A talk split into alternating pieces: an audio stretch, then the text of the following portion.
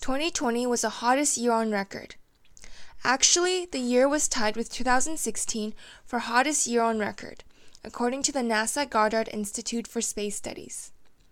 This means over the last seven years, we've experienced the warmest global temperature ever recorded in the last century and a half. As reported in the New York Times earlier this month, the continuous increase in global temperature is tied to the continuous increase in greenhouse gases.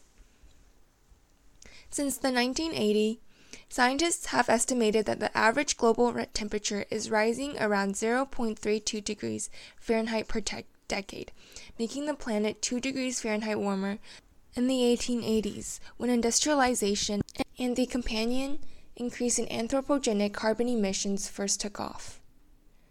Outside of numbers and statistics, environmental scientists say that natural disasters speak louder volumes on the implication of climate change. Accompanying the rise in temperatures is a rise in de- devastating droughts, fires, and floods. 2020 was no exception to this trend, leading to a record number of fires in Australia and California and severe drought in American Southwest and Central South America. For KCSB News, I'm Sherry Zhang.